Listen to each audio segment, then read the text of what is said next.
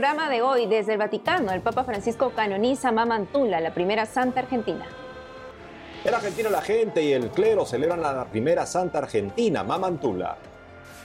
Rescatan a dos rehenes en medio de ataque israelí en Gaza.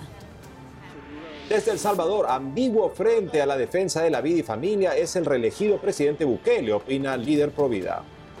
Desde Costa Rica, el gobierno pide a la Iglesia Católica y otras religiones el auxilio de la oración por el fin de la violencia en el país que superó límites en el 2023.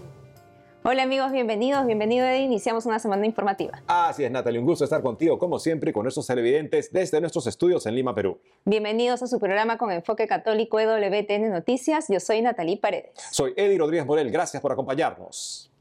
Empezamos las noticias desde el Vaticano con un feliz acontecimiento y orgullo para Latinoamérica, en especial Argentina, que ya tiene una nueva santa. Nuestra corresponsal Almudena Martínez Bordiú nos cuenta de quién se trata. Este fin de semana todas las miradas se han centrado en la histórica canonización de Mamantula, la primera santa argentina que ha sido elevada a los altares en una misa presidida por el Papa Francisco en la Basílica de San Pedro en la mañana del domingo. A su término tuvo además lugar el primer y espontáneo encuentro entre el pontífice y el presidente de Argentina, Javier Milei.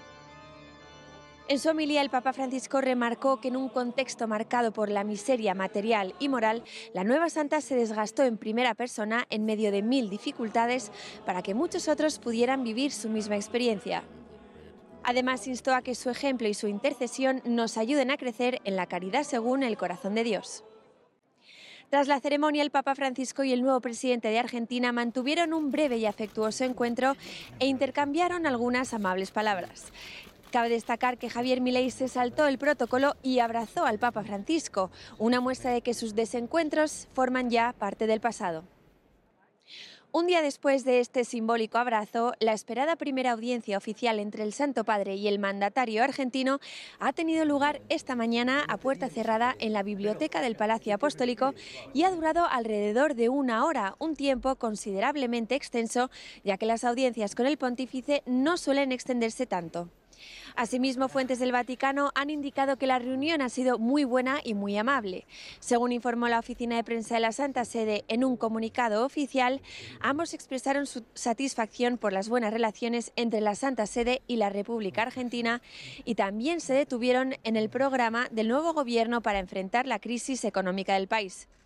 Según informó la oficina de prensa de la Santa Sede en un comunicado oficial, ambos expresaron su satisfacción por las buenas relaciones entre la Santa Sede y la República Argentina y también se detuvieron en el programa del nuevo gobierno para enfrentar la crisis económica del país. Asimismo, abordaron varios temas internacionales, en particular los conflictos actuales y el compromiso por la paz entre las naciones.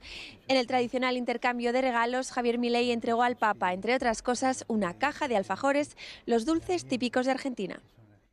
Por su parte, en el Ángelus del domingo 11 de febrero, el Papa Francisco afirmó Si un hermano o una hermana andan desnudos y faltos del alimento diario, y uno de ustedes les dice, Vayan en paz, abríguense y sáciense, pero no les da lo necesario para el cuerpo. ¿De qué sirve? Esto lo dice el apóstol. El amor necesita concreción. El amor concreto no es fuerte. El amor necesita presencia, encuentro, tiempo, espacio de donados. No puede reducirse a hermosas palabras, a imágenes en una pantalla, a selfies de un momento o a mensajes apresurados. Son instrumentos útiles que pueden ayudar, pero no bastan en el amor. No pueden sustituir a la presencia concreta. Preguntémonos hoy, ¿yo sé escuchar a las personas? En Roma, Almudena Martínez Bordiú, EWTN Noticias. Y ahora veamos los festejos por la nueva Santa Mamantula en Argentina. Nuestro corresponsal Matías Boca estuvo ahí. Buenos Aires celebró la canonización de la primera santa mujer aquí en la República Argentina, María Antonia de la Paz y Figueroa, nuestra Mamantula. La comunidad católica de Buenos Aires festejó en torno a la canonización de María Antonia de San José, quien se convirtió en la primera santa mujer argentina. En la Basílica de la Piedad, allí donde descansan los restos de la santa, se celebró la misa de acción de gracias por la canonización con la presencia de autoridades nacionales y diversos funcionarios de la ciudad.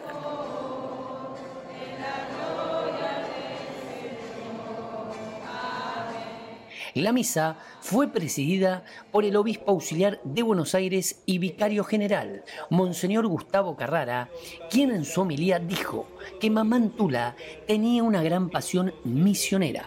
Por eso decía, quisiera andar hasta donde Dios no fuese conocido, para hacerlo conocer. María Antonia de San José, en la Buenos Aires colonial, fue una mujer de una espiritualidad evangelizadora en salida ella buscaba a ese Dios que se oculta especialmente en los lugares de sufrimiento y dolor. Así es que visitaba a los presos, a los enfermos y socorría a los pobres. Además, el prelado finalizó diciendo que la canonización de Mamantula es una gracia especial para la iglesia en Argentina. Nos alegramos, lo agradecemos, pero a la vez nos queda abierta la pregunta, ¿qué nos está pidiendo el Espíritu Santo a través de ella? Hay que rezarlo, discernirlo y actuarlo, sostuvo el prelado. Esta santa me parece que va calando hondo en el corazón del pueblo. Eh, lo vemos en la misa que hoy celebramos, gente muy distinta de distintos lugares que se acerca a venerar a esta primera santa argentina. Le pedimos a María Antonia de la Paz y Figueroa que nos contagie su pasión por Cristo, que nos contagie su compromiso por anunciar el Evangelio, que nos dé el espíritu de unirnos, que nos dé fraternidad, unidad y paz. Agradeciendo a la nueva santa intercesora y aprovechando esta, esta gracia esta gracia grande, ¿no? Para pedirle que nos siga, bueno, ayudando con su ejemplo a salir, a dejarnos guiar por el Espíritu, a anunciar la buena noticia, a no tener miedo de las dificultades. Así que muy contentos todos, disfrutando este día. Al finalizar la misa de acción de gracias, los presentes invadidos de alegría y felicidad en procesión dentro de la Basílica de la Piedad expresaron todo su amor por Santa Mamantula. En esta procesión, aquí dentro del templo Basílica de Nuestra Señora de la Piedad, significó un toque al corazón, una caricia al corazón de todo lo que nos dejó Mamantula, ¿eh? ese tesón y esa perseverancia. Y hoy le rendimos todo un homenaje de oración con esta misa de acción de gracias y esta procesión que hicimos aquí dentro de la basílica. ¡Viva Mamantula! ¡Viva Mamantula! Mamantula ruega por nosotros. Desde Buenos Aires, Matías Boca, EWTN Noticias. Y sobre la guerra en Tierra Santa, dos rehenes argentino-israelíes se reunieron con sus familiares este lunes luego de ser rescatados por la madrugada durante un operativo contra los terroristas de Hamas en Rafah, al sur de Gaza. Los rehenes son Fernando Simón Marman, de 60 años de edad, y Luis A., de 70. En la incursión israelí murieron más de 60 civiles, mientras el primer ministro Benjamin Netanyahu anunció que habrá un próximo ataque. Sostuvo que solo la presión militar logrará la liberación de los rehenes. Nos vamos a El Salvador para saber qué significa para la causa provida la reelección de Nayib Bukele. Sara Larín, presidenta y fundadora de la plataforma Vida El Salvador, me dio su punto de vista. Estimada Sara Larín, qué gusto tenerte nuevamente con nosotros en el programa. Coméntanos, ¿qué nos puede decir sobre cómo actuó el reelegido presidente Bukele en su primer gobierno?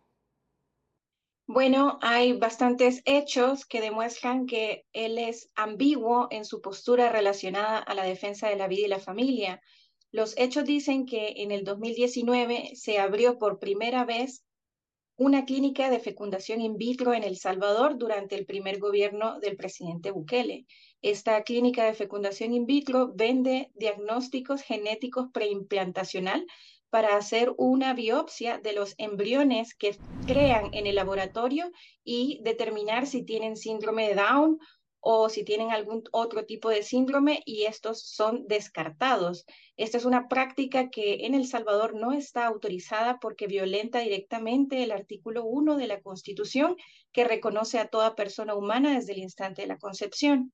Así también el Código Penal en el área de, que regula el aborto, donde penaliza la experimentación genética con embriones.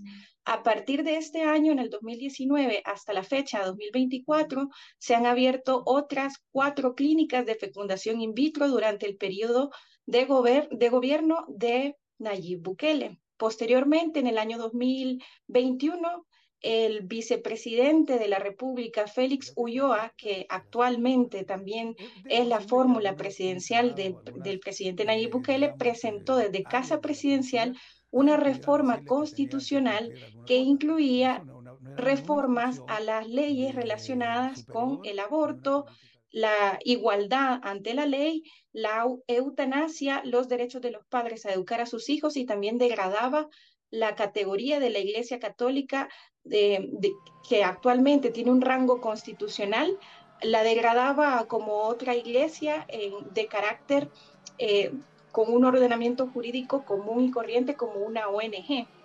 Así también eh, en esa reforma constitucional se planteaba una, eh, una puerta a introducir una ley secundaria que regulara aquellas situaciones donde, de acuerdo a los grupos promotores del aborto, iba a existir una colisión de derechos entre la madre y el bebé.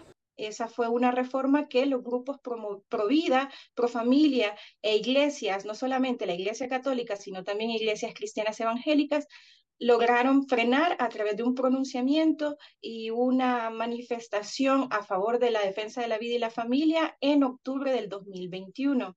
Finalmente, el presidente retrocedió con las iniciativas presentadas por su vicepresidente y prometió que no iba a reformar los artículos relacionados a la vida, a la familia y a la educación de los padres. Eh, además de eso, en el 2021 se presentó por parte del partido Nuevas Ideas, que es el partido oficialista, una eh, solicitud de reforma a la ley de adopciones, en la cual se pretendía establecer en el artículo 11 de dicha ley una configuración nueva del concepto de familia, abriendo las puertas a que se permitiera la adopción extranjera por parte de parejas homosexuales reconocidas jurídicamente como matrimonio en otros países.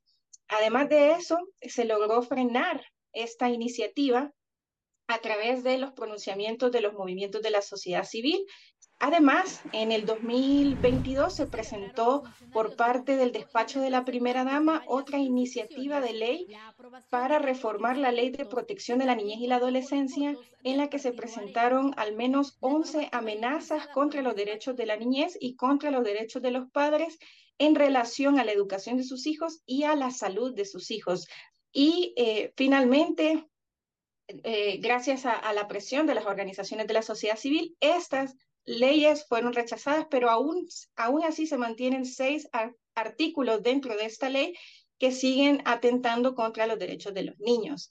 A pesar de esto, el presidente Bukele ha permitido que en otros casos relacionados a la defensa de la vida, como el caso Beatriz y el caso Manuel ante la Corte Interamericana, ha permitido que abogados que están eh, defendiendo el derecho humano a la vida desde el instante de la concepción puedan hacer esta defensa del Estado salvadoreño ante estos organismos internacionales. Sin embargo, no se ha pronunciado sobre, sobre ninguno de estos dos casos y tampoco ha proporcionado las suficientes herramientas para que esta defensa sea eh, de una calidad eh, que, que amerita hacer un gobierno con tantos recursos como lo es El Salvador.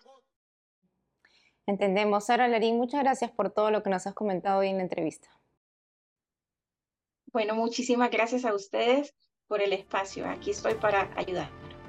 Hacemos una pausa y al volver desde Costa Rica, el gobierno pide a la Iglesia Católica y otras religiones el auxilio de la oración por el fin de la violencia en el país que superó límites en 2023. Además, desde Estados Unidos, este miércoles de cuaresma, los obispos inician la campaña Plato de Arroz para juntar fondos contra el hambre y pobreza en más de 100 países. Volvemos con más noticias con Enfoque Católico.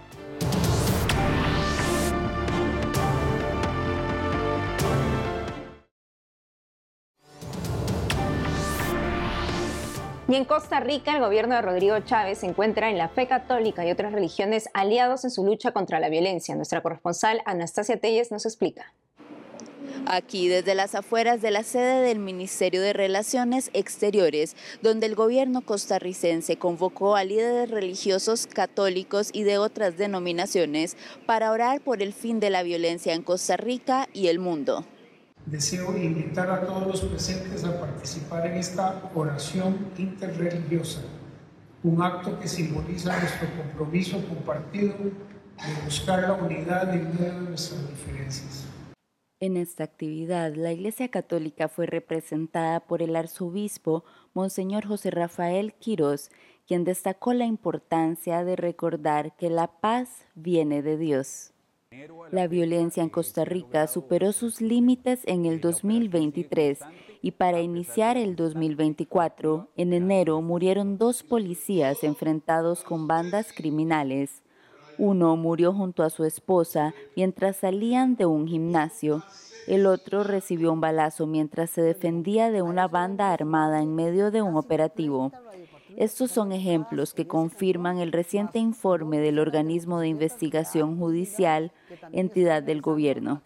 El reporte revela un aumento de homicidios que llegaron a 907 casos en el 2023 contra 654 asesinatos en 2022. La investigación también avisora que este año la violencia no cesará. Ante esta situación, los obispos emitieron a fines de enero su mensaje titulado ¿Qué has hecho? Escucha, la sangre de tu hermano grita hacia mí. Como gesto concreto de nuestro compromiso, pedimos que en la cuaresma que se avecina se ore en toda la parroquia del país por la paz y por el fin de la violencia homicida en nuestro país. Asimismo, el mensaje de los obispos destaca que la Iglesia está cerca a las comunidades más afectadas por la inseguridad, en especial en las costas del Pacífico y el Caribe, así como en la capital, San José, lugares convertidos en escenarios cotidianos de balaceras y ajustes de cuentas. Desde San José, Costa Rica, Anastasia Telles Abarca, EWTN Noticias. Este miércoles de cuaresma en Estados Unidos, los obispos inician la campaña Plato de Arroz para juntar fondos contra el hambre y la pobreza en más de 100 países. Les contamos. En el departamento de Morazán, en El Salvador, es difícil saber cuándo lloverá o habrá sequía. El clima impredecible puso en peligro el sustento de la familia de Sandra. Para mantener a sus hijos sanos, Sandra participó en un proyecto de Catholic Relief Services sobre crianza de pollos. Aquí el huevo han carecido bastante y ya nosotros teniendo las gallinitas ahí, pues ya estamos más, mm, digamos, más seguros, solo ir a sacar el huevito y hacérselo a los niños, ¿verdad? Se trata de la campaña anual Plato de Arroz, organizada por Catholic Relief Services, la entidad de ayuda de los obispos de Estados Unidos. Desde este 14 de febrero, inicio de la cuaresma con el miércoles de ceniza, estamos invitados a participar de este programa contra el hambre y la pobreza en más de 120 países. Ahora y en el futuro. En Indonesia, después de participar en un programa de Catholic Relief Services, Evita ayuda a sus vecinos a cultivar en huertos comunitarios que les permiten tener alimentos nutritivos a pesar del clima desafiante. El principal desafío que enfrentamos en la comunidad de Lewobele es la lluvia. El clima ahora es muy errático. Todos los días la lluvia no para. Los vientos fuertes traen dificultades al huerto. Cuando llueve con grandes vientos, los cultivos de maíz y arroz se destruyen. Estoy ayudando a enseñar a los demás residentes cómo hacer un huerto en el patio, plantando verduras. Las limosnas recolectadas a través de la campaña Cuaresmal Plato de Arroz se destinan a los países más vulnerables en Latinoamérica, Asia y África. El 25% de esos fondos se quedan en las diócesis de Estados Unidos, donde se recolectan. Son una mezcla de muchos factores que involucran que las personas enfrenten desigualdades y nosotros, por nuestra fe, recordemos el Evangelio de Mateo 25, donde específicamente nos dice, ¿no? Tuve hambre, tuve sed, estuve desnudo. Ahí es donde debemos demostrar nuestra, nuestros valores que nos inspiramos del Evangelio, el mandato que nos dio Jesucristo de estar con todas estas personas que sufren, ¿no? Entonces, es una complejidad de problemas, una mezcla entre desastres naturales, conflictos sociales, desigualdades que enfrentamos en este, en este mundo, donde nosotros como católicos podemos ser una luz de esperanza. Entre algunos de los recursos de la campaña Plato de Arroz para la recolección de los fondos está el ensamblaje de una cajita que funciona como alcancía, donde las familias de cada parroquia dejan su ofrenda.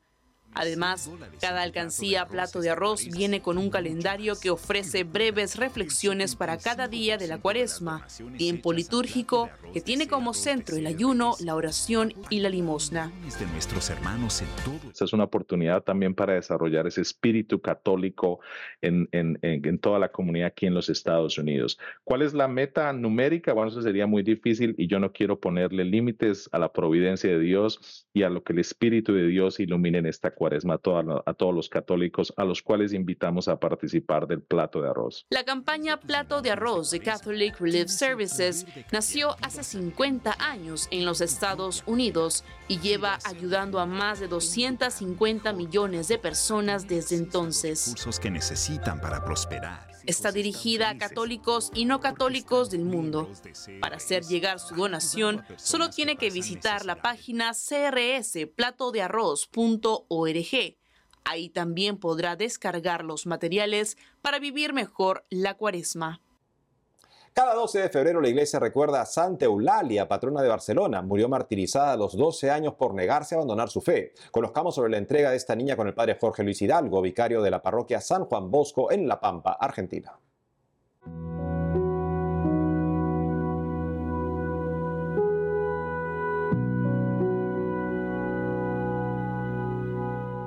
Ella vio en, sus dolores y en su martirio especialmente una forma de configurarse con nuestro Señor Jesucristo, es decir, que sus dolores o sus afrentas no pudieron apartarla del corazón de Jesús. Esto se observa claramente en Santa Eulalia, que prefirió la muerte y los tormentos antes que renegar de nuestro Señor.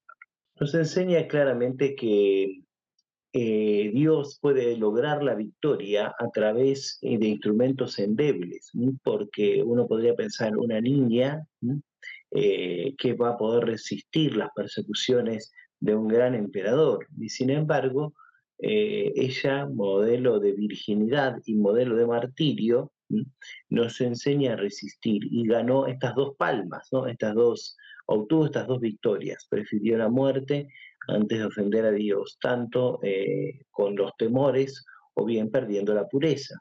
Y las dos cosas, me parece particularmente, hoy son muy necesarias, porque hoy hay muchas veces cobardía por defender o decir la verdad en nombre de Jesucristo, y también hoy vivimos en una sociedad eh, invadida por eh, la impureza, la pornografía ¿no? y tantas otras cosas que apartan el corazón indiviso de seguirlo a Cristo para cambiarlo por vanos placeres de la carne. Por lo tanto, en las dos cosas, Santa Eulalia nos da un gran ejemplo de victoria sobre las eh, seducciones del mundo.